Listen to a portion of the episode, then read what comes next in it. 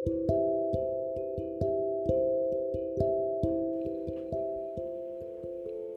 నేస్తాలు.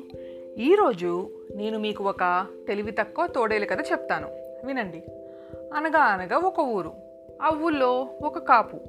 ఆ కాపు తెల్లవారుజామునే లేచి సంకటి మూట భుజాన వేసుకొని పొలానికి వెళ్ళి పని చేస్తూ ఉండేవాడు. ఒక రోజున జొన్న పైరు కోసి పైటన్నం తింటూ ఉండగా చిట్టడవిలో నుంచి ఒక తోడేలు నకనకలాడుతూ వచ్చి కాపు జొన్న సంగటి చూసి మామా మామా నాకు కాస్త రుచి చూపించవు? అని అడిగింది. కాపు దయతలిచి కాస్త పెట్టాడు. తోడేలుకి జొన్న సంకటి ఎంతో బాగా నచ్చింది. మామా ఇది ఎలా వస్తుందో నాకు చెప్పవు? అని అడిగింది. పొలం దున్నాలి అన్నాడు కాపు. దున్నగానే సంకటి కడుపు నిండా తినొచ్చు కదూ? అంది తోడేలు. అప్పుడే ఎలా వస్తుంది? జొన్న పైరు పెట్టాలి ఎదగనివ్వాలి. అంటే ఎదగంగానే సంకటి వస్తుంది కదూ? అని మళ్ళీ అడిగింది తోడేలు. అంత తొందరపడితే ఎలా? శాంతం చెప్పని. ఎదిగి కంకి వేసిన తరువాత మీ బోటి పెద్ద మనుషుల్ని మీ పరివారాన్ని కొంచెం దూరంగా ఉండేటట్టు చూడాలి. ఆ సంగతి నాకు చెప్పాలా?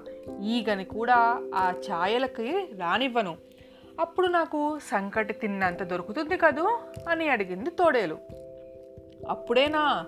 విను జొన్న కంకి బాగా పండిన తర్వాత నూరి ఆ గింజలు తొక్కి వండాలి. అప్పుడు కానీ సంకటి రాదు అన్నాడు కాపు. అబ్బో చాలా చాకిరి ఉందే. అందాక కూర్చుంటే చావవలసిందే. ఆకలి ఆపుకున్నది ఎట్లా? అంతకంటే తేలిక మార్గం ఏదైనా ఉంటే చెప్పవు అని జాలిగా చూచింది తోడేలు. కాపు దీని తిక్క కుదర్చాలనుకున్నాడు. సరే అలాగైతే ఆ బీట్లో గుర్రము పిల్ల ఉన్నాయి. గుర్రం పిల్లని తిను అని సలహా ఇచ్చాడు. తోడేలు తిన్నగా గుర్ర పిల్ల వద్దకు వెళ్ళింది. పిల్ల అద్దిరిపడి ఒక్క గెంతున తల్లి పొట్ట కిందకి దూరింది. తోడేలు గుర్రం వెనకగా వెళ్ళి పిల్లని పట్టుకోబోయింది. పెద్ద గుర్రం ఎగిరి వెనక్కాలతోటి తోడేలు మూతి మీద ఒక్క తన్ను తన్నింది. ఆ తన్నుతో దిమ్మ తిరిగిపోయి తోడేలు మళ్ళీ కాపు దగ్గరికి వెళ్ళి జనగిరి సంగతి చెప్పి అంతకన్నా తేలిగ్గా తిండి దొరికే ఉపాయం చెప్పమన్నది. కాపు మళ్ళీ చూశాడు. సరే అదిగో ఆ దక్షిణపు బీడులో గొర్రెల మందం వేస్తుంది. అందులో బాగా బలిసి ఉన్న పొట్టేలును చూసి తిను.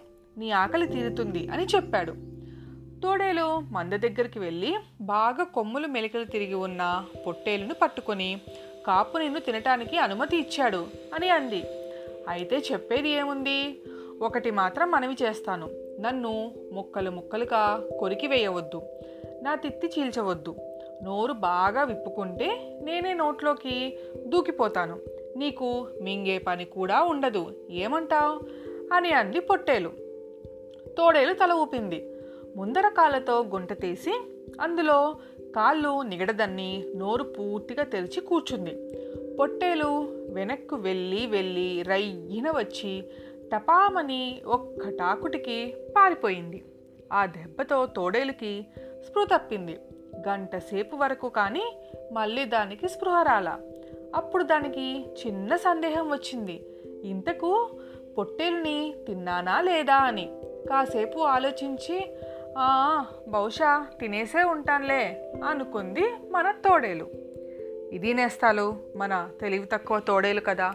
మళ్ళీ ఇంకో కథతో రేపు కలుస్తాను. మీ జవిలి.